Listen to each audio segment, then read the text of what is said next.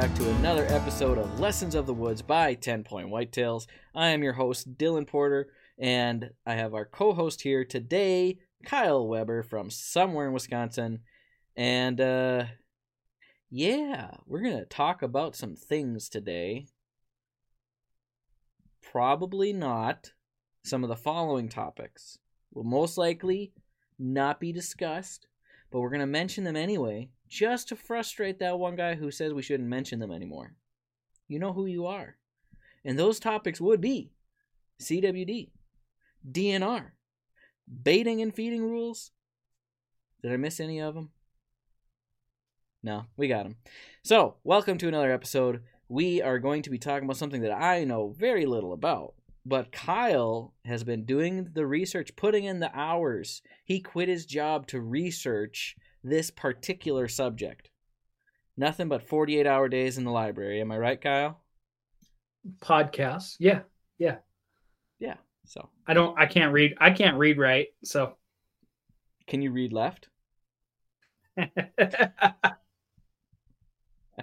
No. Okay. I can't. Well, can't speak either, obviously. Apparently not.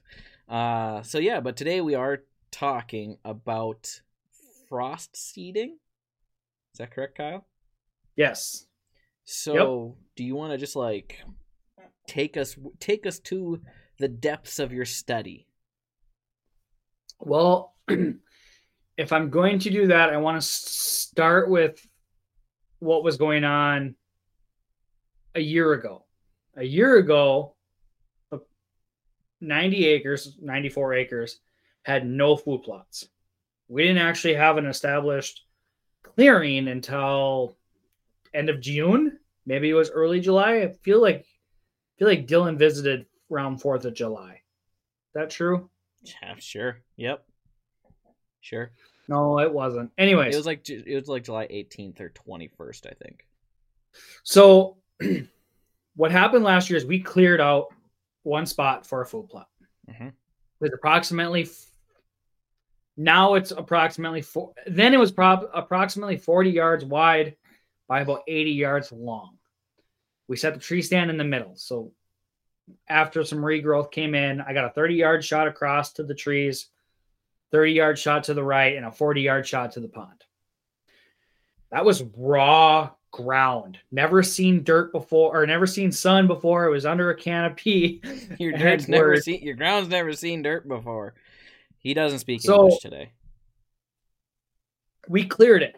And Dylan had recommended was probably don't or shouldn't plant anything in this raw new ground. It's all disturbed. The topsoil's been ripped up with the roots of the balls of the trees. The vegetation's been wiped off the top. I worked it really hard over with a skid steer, pulling all the rocks and roots and compacting it. The soil had a hard. It was worked. It had a hard time. And soil doesn't mind being worked, but it's the rotting vegetation that makes it tough for stuff to grow.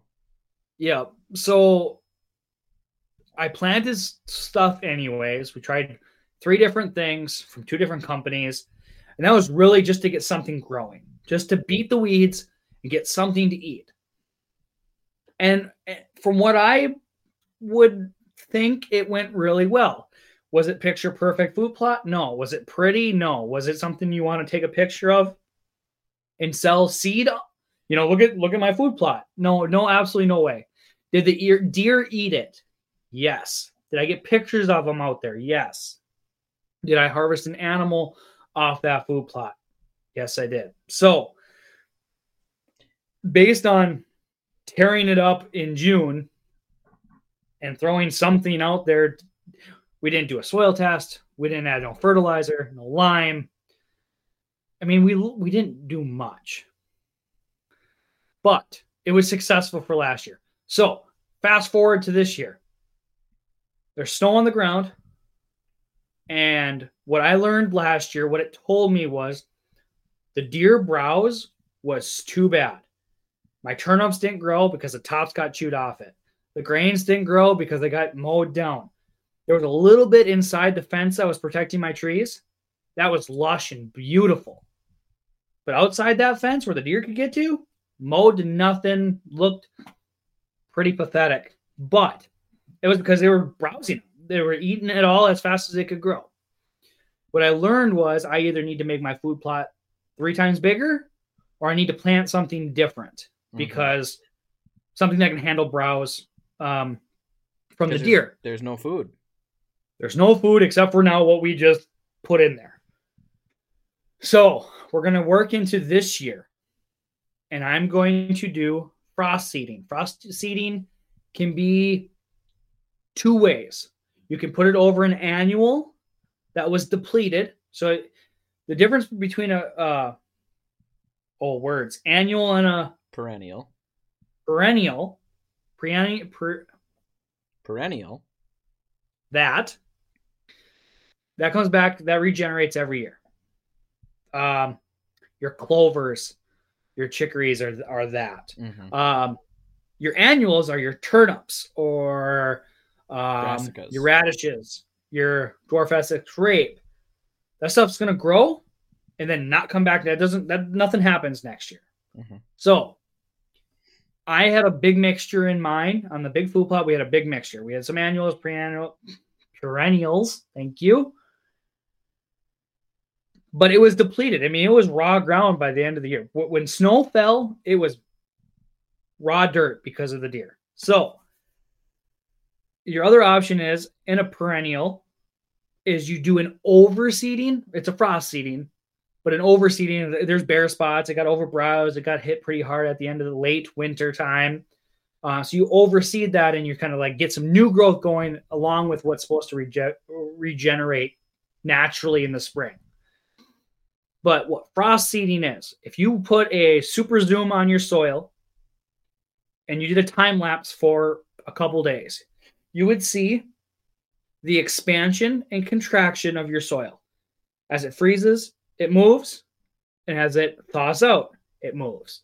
And it moves. And it does this every morning and every night.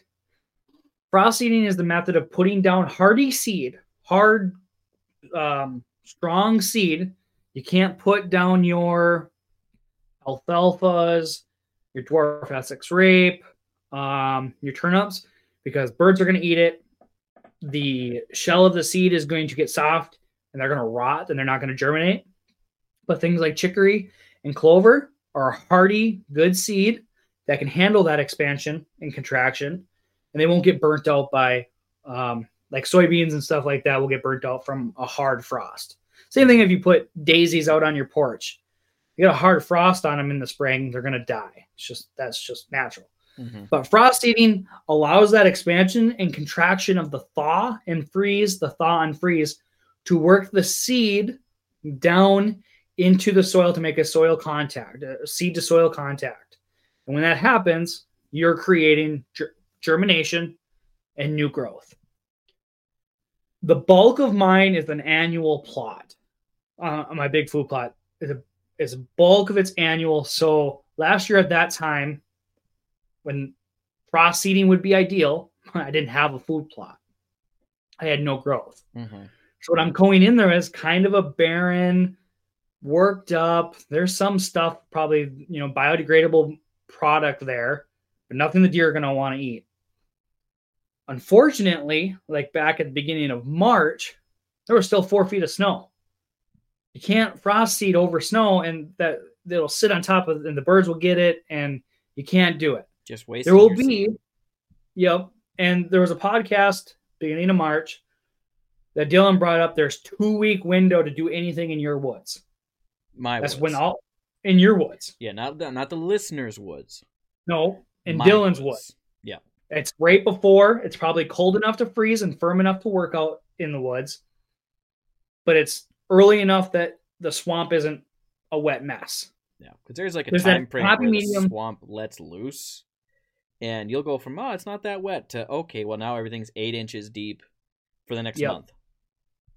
Well, that happy medium, that 2-week period or that week period where in the morning it's 20 degrees, but then it gets up to 40 and then it goes back down to 20, that freeze thaw, that is the perfect time. You don't want a big layer of snow. When you're doing it, you want to do it and not get a bunch of mud on your shoes. Let's put it that way.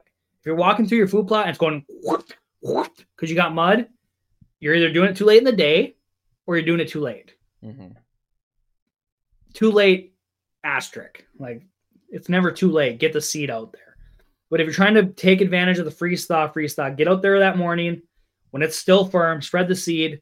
As it thaws out, all of that will make ground contact, and you'll get some germination. Mm-hmm. So you can do it on a perennial and overseed and get some of the bare spots and stuff like that. You usually want to cut your seed to seed ratio down about half because you already have existing stuff, which your clovers will come back, your chicories will come back. But for me, most of my stuff is annual. I expect raw dirt, dead vegetation.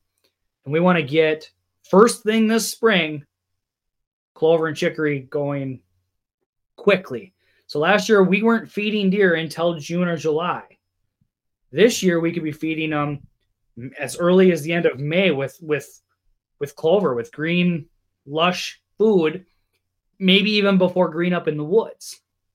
And then they'll have that through the whole summer. You'll have to do some weed control. You'll have to do some mowing. I don't think I'll have to mow. The way the browse, the deer are in there and they're going to have access to food, I don't think I'll have to mow. I think they're going to... I wonder, actually. I think you might, because, I mean, you don't have a ton of deer. So if you did like half your food plot frost seed, right?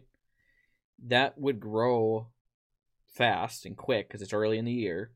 But the deer are going to have a natural dispersion when the does start to have their fawns. So it might, and if you have an area that's been browsed hard, this might, based on what I'm hearing, have a chance to become established before the deer are too hard on it, because it's not the only thing turning green in the woods. Right. It's probably going to be their favorite, but also there's going to be that natural dispersion of, hey, we're having fawns, we got to go over here. Hey, we don't like the bucks around, we're going to kick all the bucks out. So you might end up mowing it, which, I mean, if you can mow your clover, you got good clover. Yep. And I think our soil's good. I think we're going to be able to grow plenty. It would be nice to give it a break from the browse, but I really think once it's there, I think last year we had a bachelor group that kind of took over the area. I didn't see a ton of does and a ton of fawns.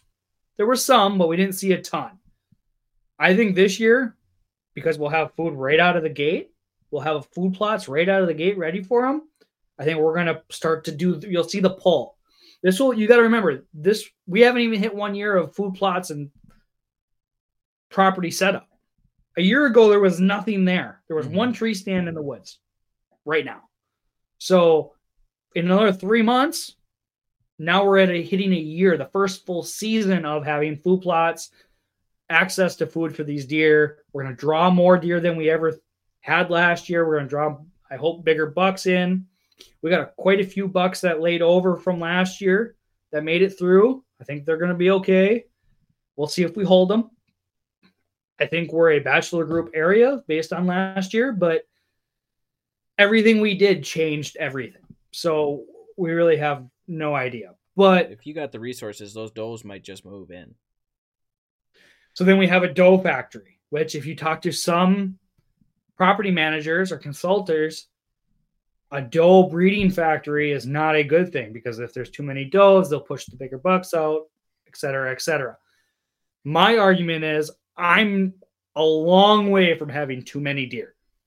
I'm a long way from too many does pushing a buck out. Long way. I would say if you got a good population, sure, you maybe don't want quite so many does. But if you don't have a population, like Kyle, population of 14, 10, 12, does reproduce and produce babies significantly faster than bucks. I mean, I don't know if you've ever seen a buck have a fawn. They're not good at it. They just don't do it. They're bad. But that's I really like this idea. I've never tried it before, but so basically what you're saying is going to end up happening. Instead of having to work the soil for a hardier seed, the freezing and thawing action of the ground will naturally pull the seed in at least enough where it can take root and grow. Yep, and then it has plenty of moisture. Because that, I mean, you don't need rain to plant a seed. If you get frost, that's moisture on the leaf, on the ground, on the seed. Boom, you've got germination. Mm-hmm. So not only the expansion and contraction of freeze thaw, but also the frost on it is watering that seed initially. Yeah, and if your springs are anything like ours, it's wet. You know, yep. I'm sure my dad's got some food plots where this wouldn't even work. I'm assuming if your ground is such that when it's thawed, like you said, you're walking out and it's making that sound. If it's such that when you take a step onto that worked food plot from the year before and you sink down 6 inches and hit a layer of ice, I don't think this method might work on that. Thoughts? Is that too wet? Yeah, and it could all run off at that point too. Well, it's not standing water. It's just soil that's like bad. No, but for example, if you do get rain. So last year we were in a drought. Food plots also struggled because of lack of rain. But the spring was wet. So if you have a frozen layer 6 inches down and it rains, the water's going to run. So if you have seeds down just loose willy-nilly in there, they're going to flow away too, and you could have bigger problems. Obviously, if it's freezing at night and then thawing during the day, you shouldn't have too much rain. If it does, it should be snow. But you can't do it when there's 4 feet of snow. So you have to really try to watch it. It's almost as important to frost seed within that window of freeze thaw as it is to seed before it's going to rain. Like, you really want to time that really well. Mm-hmm. So, and like we said, there's only some seeds you can use. We got the secret stuff right here. It's nothing special. It's a blend of clover and a blend of chicory. They're hardy seeds. Chicory. Well, this is cool. Yeah. So this jug is just clover. This jug is exactly what's in here with two different blends of chicory added. It's not anything. See how basic they are? See how basic they are? Everybody watching on YouTube here, I'm not letting Kyle be in charge of our marketing. He made those signs, not me. That font is just not my favorite. And the reason for that, Kyle, I never did tell you earlier why I didn't like your font. I mean, the names are all right. Secret Seed 1, Secret Seed 2. But the C looks like the E. So if you're reading impaired as it looks like Secret Seed. And I don't know what a secret is. Well, beyond the logo that I just threw together so that we could show a jug of seed. Here, you want just this end? There we go. Look at the seeds, guys. Here's the clover.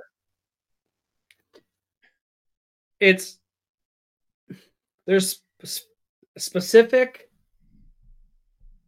clovers, but the blend is still the blend. There's some stuff, an annual clover, which mm-hmm. is one of the 6 clovers in this jug. 6 different clovers. There's an annual clover in here, but it's a perennial blend. What are you doing, Kyle? Yeah, Dylan, you need to ask me that. What are you doing, Kyle? It's a perennial blend. The reason I have an annual and a perennial blend is because an annual will kick off faster. It'll start sooner. It'll get up and get going and protect the perennial clover. It'll also depress on the weeds. The reason I want to do clover is, one, it's browse tolerant. In essence, the more deer that browse on it, the more it grows. The new growth happens. It's more protein. It's more value. It can get big and lush, and they can have plenty to eat. Mm-hmm. And there's more tonnage compared to the turnips that they clipped off earlier. Also, another thing about clover, too, that we found out over the years is it can actually take like a half shot of Roundup. So Dad's had food plots where the grass is taking over, and mowing helps with that, but it's not always going to work perfectly.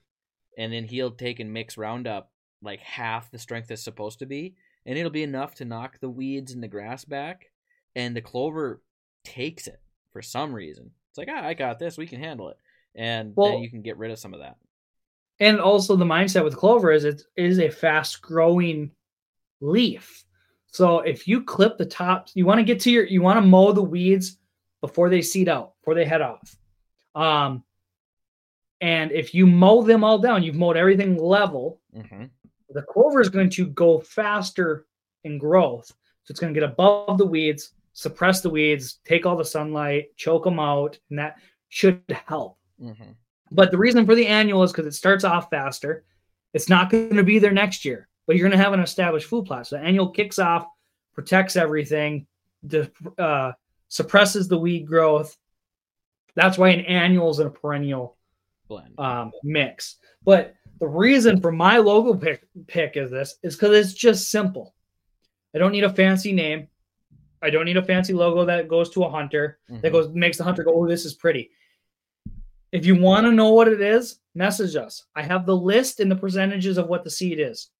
It's clover. This one is clover. I mean, I literally have clover. It's not rocket science. Haunted Outdoors, they talked about which clover they like. That's great.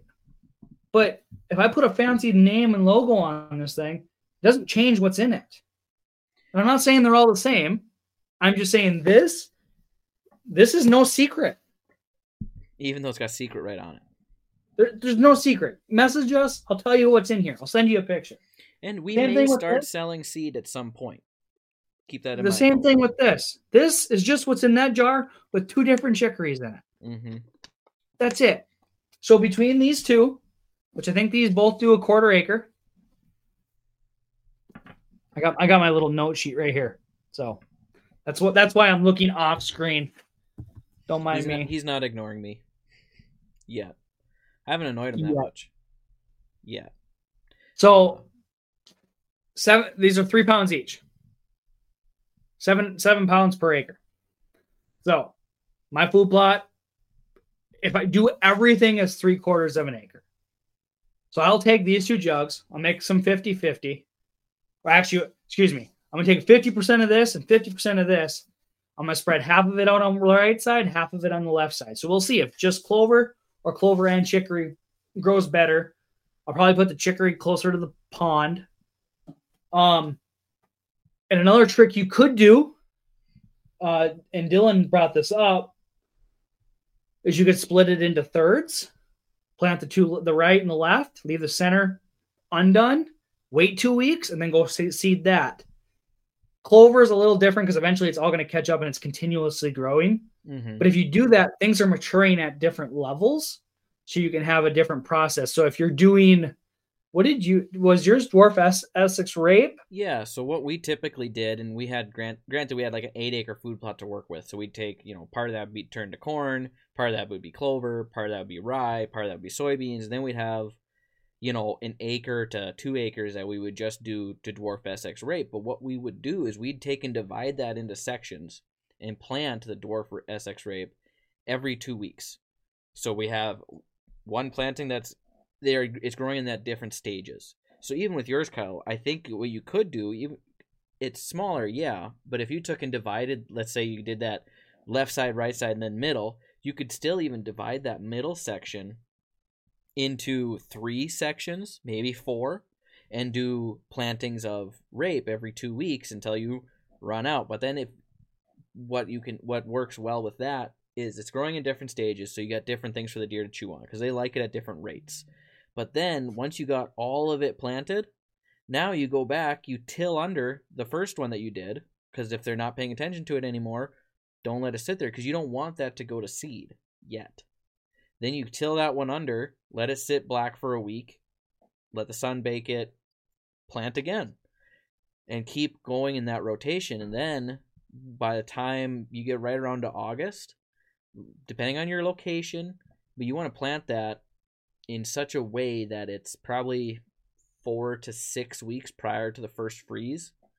Because then if you can get that to go to full plant growth, but before it goes to seed, before freeze up, then you have a lot of tonnage over the winter. Now, granted, you're working on like 1/3 of an acre at this point, split 3 ways. Might not work so great for you where you're at, Kyle, to do rape quite that way for freeze up planning, but no. But if you get off specific planting, this process can be worked for anything, and it can be worked for any like your point is, having different options. So, and I listened to a podcast today that said this, and it's an analogy, and I like it. It's the grocery store. Dylan, you like steak, right? Mm-hmm. But if all you got to eat was steak all day, every day, and I invited you to go eat pizza, you'd probably want to go have some pizza, right? Yeah. So if those deer, when they need to, if my whole food plot's clover and it's all the same level, it was all planted at the same time, it's all the same thing. Yeah, they're going to eat it, especially when they're hungry, especially when they need it. They're going to eat it. But if all of a sudden the browse, everything greens up, they can eat that. Or if you have agriculture down the road from you, or acorns drop in later in the fall, they're going to bounce back and forth. They're not going to come because it's just that. Mm-hmm. So in your instance, you got your left this, your right this, and then the three in the middle that are all different levels mm-hmm. of maturity or different blends. They'll always have something in there that they want to check on. And all they have to do, in essence, is come in and check it and leave. That's all you need from my standpoint, hunting. And we're not even talking the micro plots. Micro plots, I'm going to completely till up and replant. I'm going to till them up early, retill them in August, and plant them. Just how you would with an annual. Black all summer. Yep. And there'll be annual food plots for this year. But the big food plot on the ridge top, I want to have tonnage first thing this spring. I want to have plenty of it to handle the browse. And I want to have something all year. And then if we get to August, like you're saying, and there's a part that's mowed down, preferably in the middle, because that's where I'll want the shot. Mm-hmm. I'll till it up and plant just an annual next spring. So forward ahead next spring, the left and the right will be these perennials coming up, and then I'll have something in the middle to plant or a bare spot in the middle to plant. So rye would work really good for that too. Cause then if you did your like winter rye right in the middle, so now when it gets to deer season in winter, you got nice green grass that grows just about anywhere, 4 to 6 inches tall. And then that should take off again in the spring, just like a perennial. Yep. Get you some tonnage. So frost eating, all it is using the thaw and freeze of the soil, of the land, to make your ground to seed contact to create germination. When it frosts, it adds moisture to the soil, germination. That's mm-hmm. That's all you're doing. But you can't do it when there's snowbanks or snow. Does not help. It has to be a hardy seed like clover or chicory. And you don't want to do it everywhere, because if all of your food plots on your property are just clover, they're going to meander and find other stuff to chew on. But if the big one's a ton of tonnage for clover when they're starving first thing in the spring, that's not a bad thing. You take your micro plots like the other two, we'll till them up, we'll leave them dark, we'll retill them up, we'll leave them dark, and we'll retill them, and then plant some annuals. And those might be the hot spots next hunting season. Meanwhile, the tonnage is up on the top. Mm-hmm. So, and another thing for people to keep in mind too, in a situation like where you're at, Kyle, where there's no actual food sources, it's not the end of the world to not have the grocery store. It's, you have a situation where you can do it, but in a situation like that, if you don't know what's going to work the best, or you don't want to do a whole bunch of little plots, or you don't have the time to do a whole bunch of little plots, do some research and pick one thing that should grow in your soil. Get a soil test and find something that'll produce tonnage, because if there's a food shortage, they'll eat whatever you put in front of them because they need it. So that's something for people to keep in mind. You have the ability, Kyle, and the space in a low food area to provide the food right up front and hopefully all winter. But if you're in a tough area, guys, just get food out there. And so this is the plan. We have the ridge top, which is 3/4 of an acre if you include all of the extra around the pond and stuff like that, which I didn't plant last year. That was too soft. It was too wet. I didn't touch it. This is what's going to happen. I'm going to go there on the first week that I have dirt. Mm-hmm.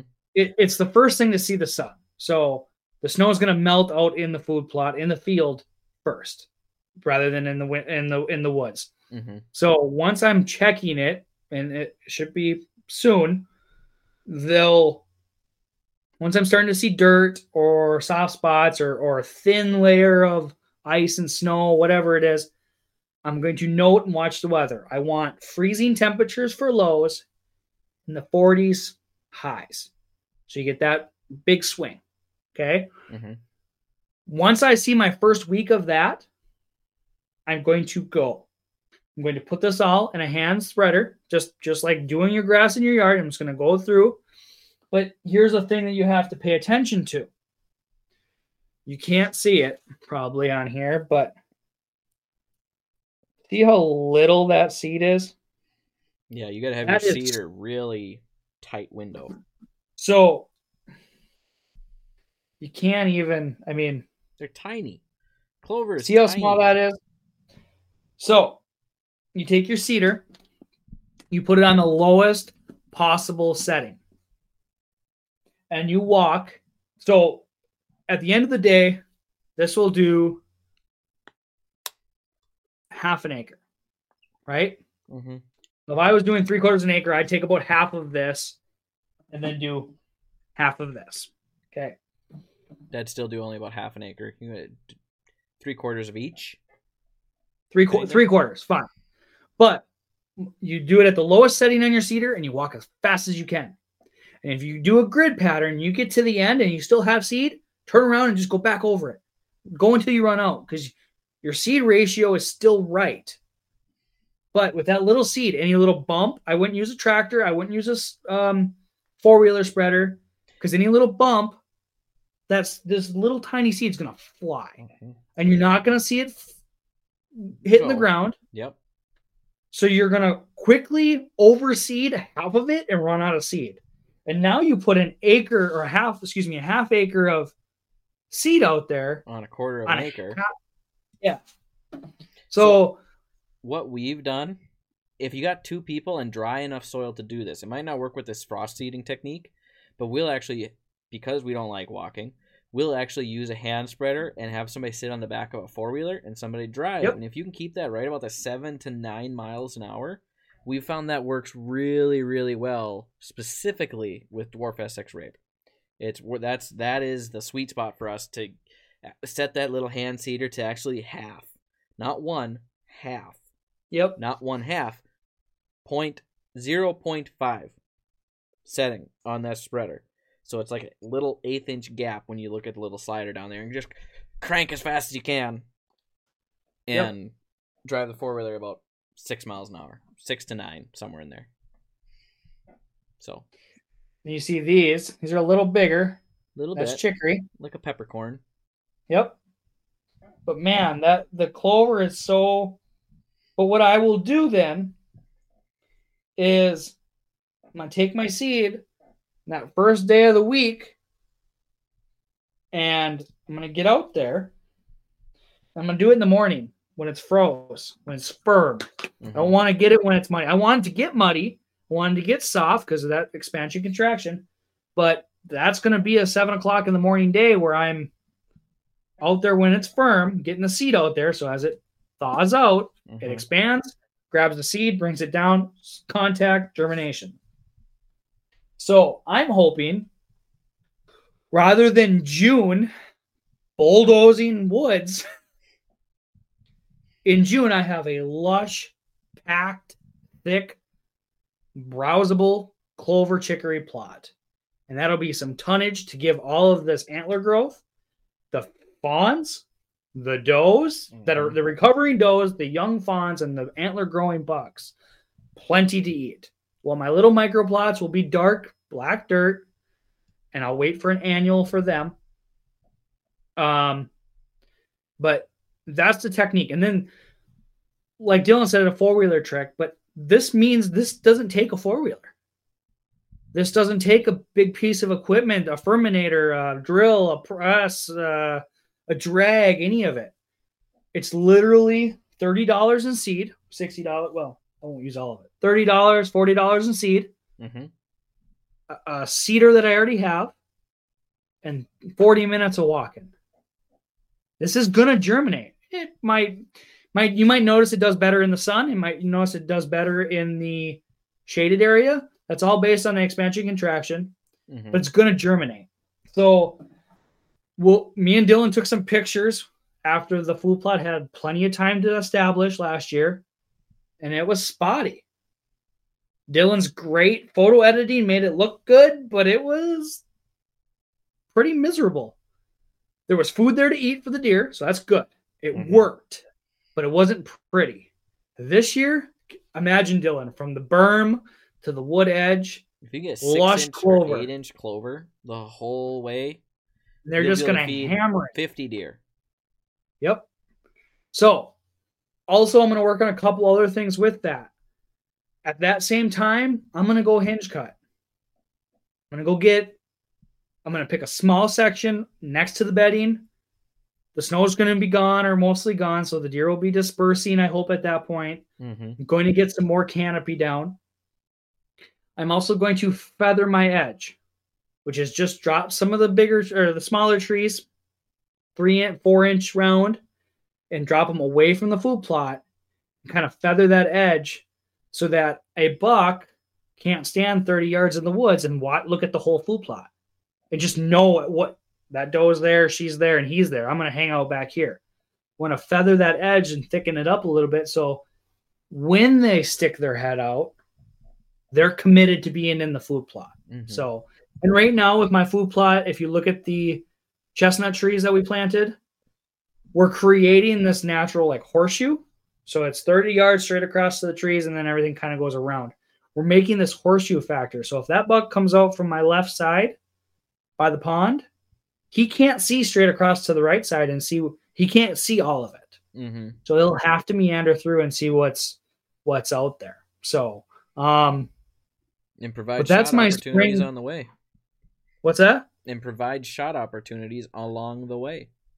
Yep. So eventually we want to plant some apple trees.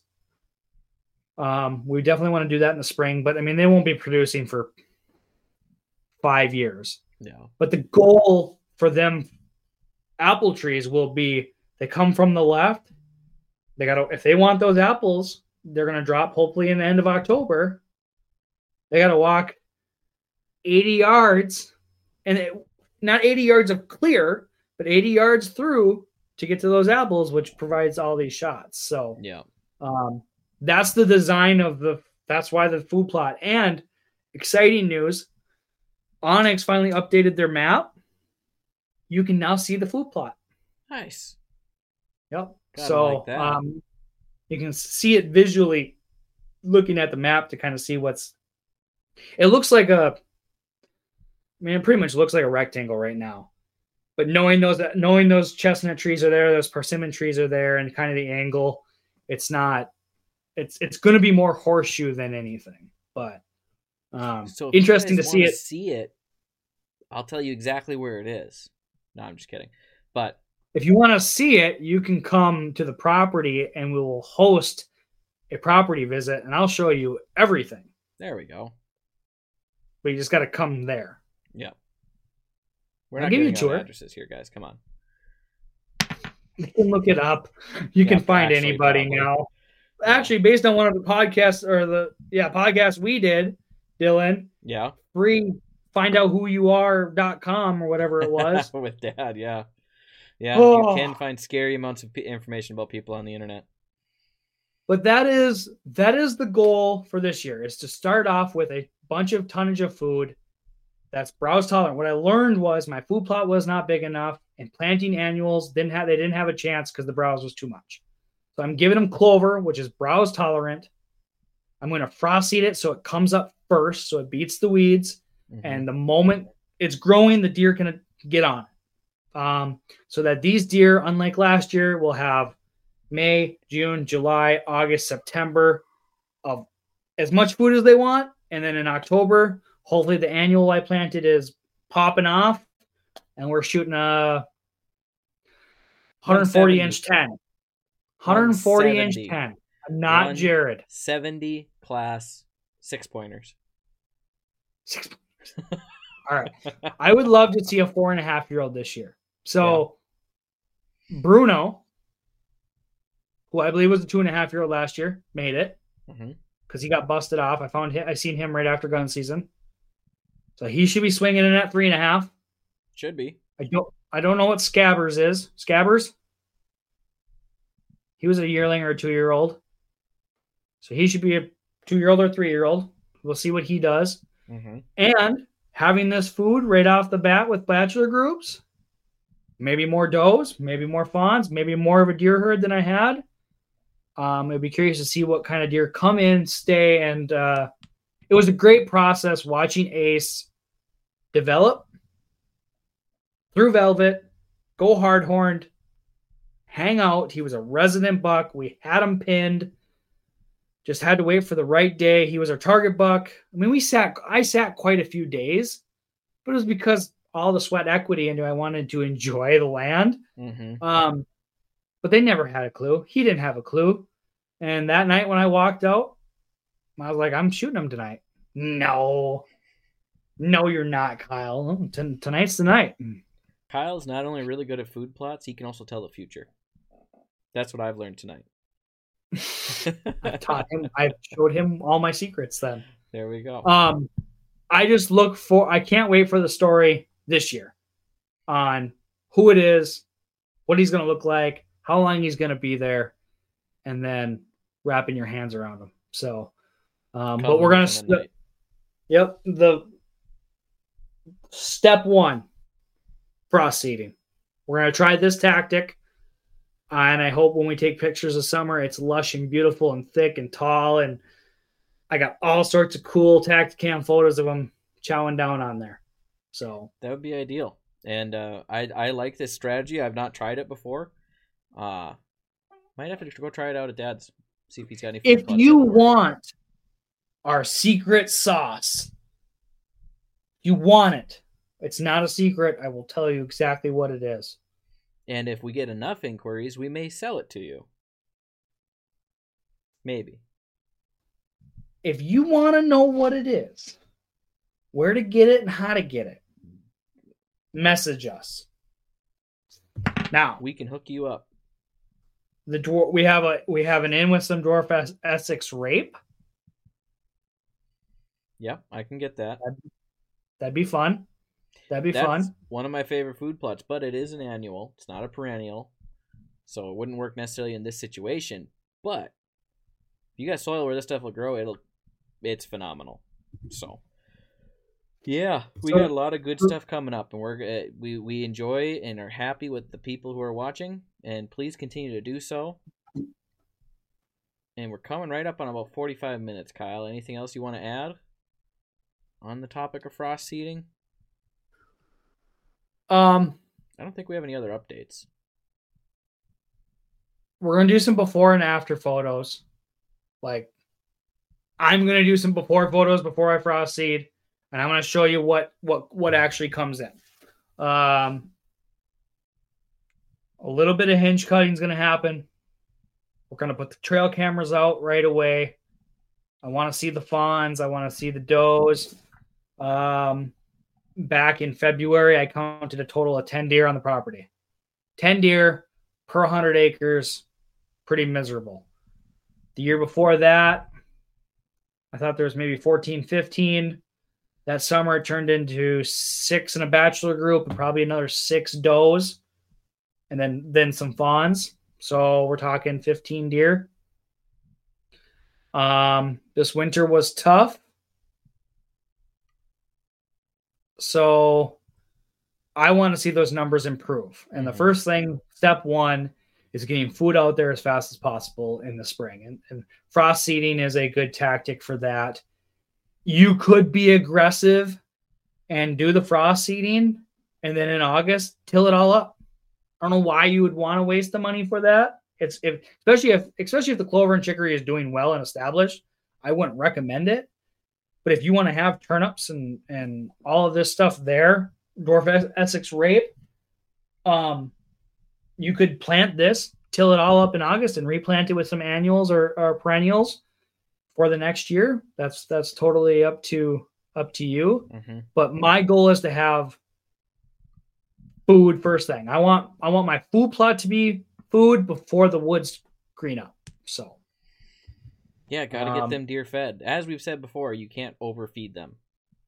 Feed them as much as obviously you can. Well, okay. We're not going into DNR stuff, Kyle.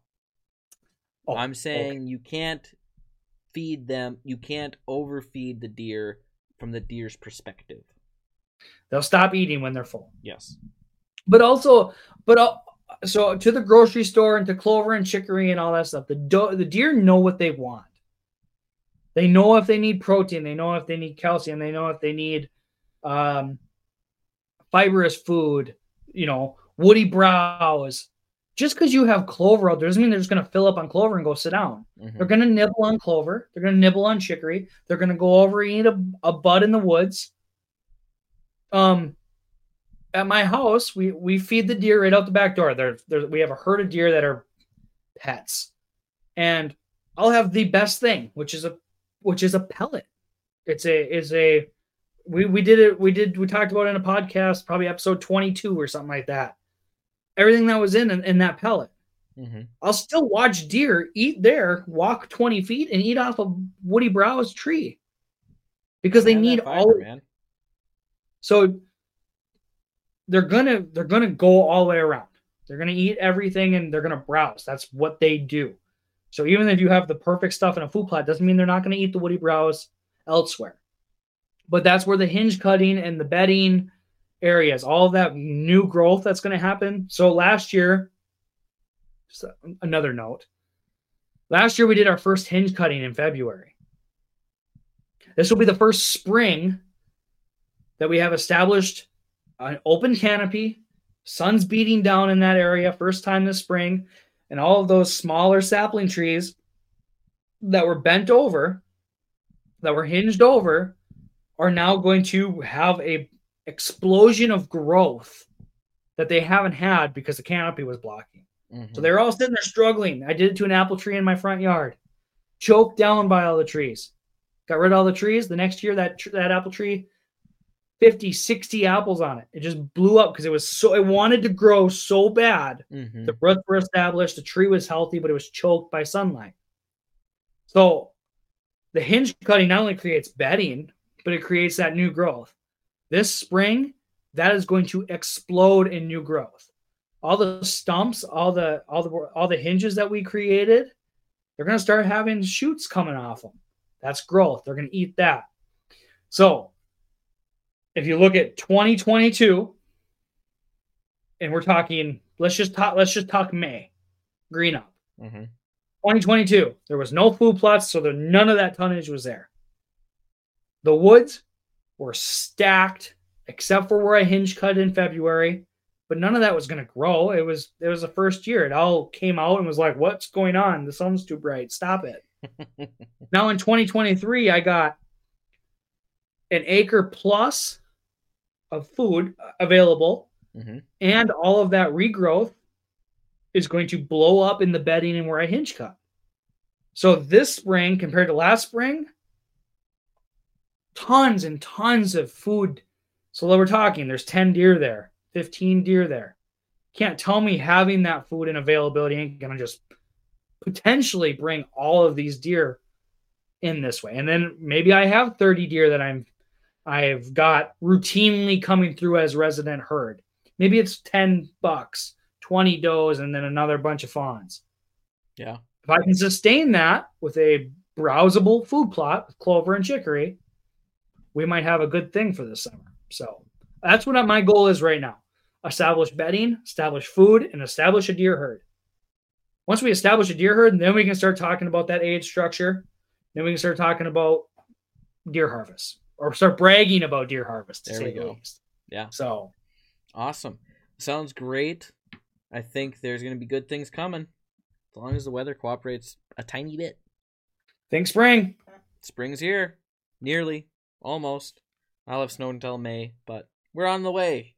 So, but yeah, I think that's where we're going to end for tonight. So thank you guys for listening. We appreciate it. If you have any questions, comments, concerns, want to tell us we're wrong, want to tell us why we're wrong, want to tell us we're right, you do so in the comments. So whether this is YouTube or Facebook or wherever you found us, you can find us at 10 Point Whitetails on Facebook, YouTube, TikTok, Instagram, or you can email us at 10pointwhitetails@gmail.com, and that is 10pointwhitetails@gmail.com. And you check out our website, 10pointwhitetails.com. I think I covered everything there. Find us where you found us. You can find us on Spotify, Apple Podcasts, Amazon Music, wherever you find podcasts. And yeah, we should be back next week at 7 p.m. Friday night, unless something goes wrong. Hasn't yet. Should we do a Facebook Live at some point? We should. I was thinking about that. So we'll probably get to that either before or after this podcast comes out. We may have already done it. We may be that good, guys. Maybe. But anyway, have fun. Go feed your deer. Frost seed. Follow the rules. Dang it. Message us if you want to know the secret. We know secrets. Ask us. And we'll see you guys next time.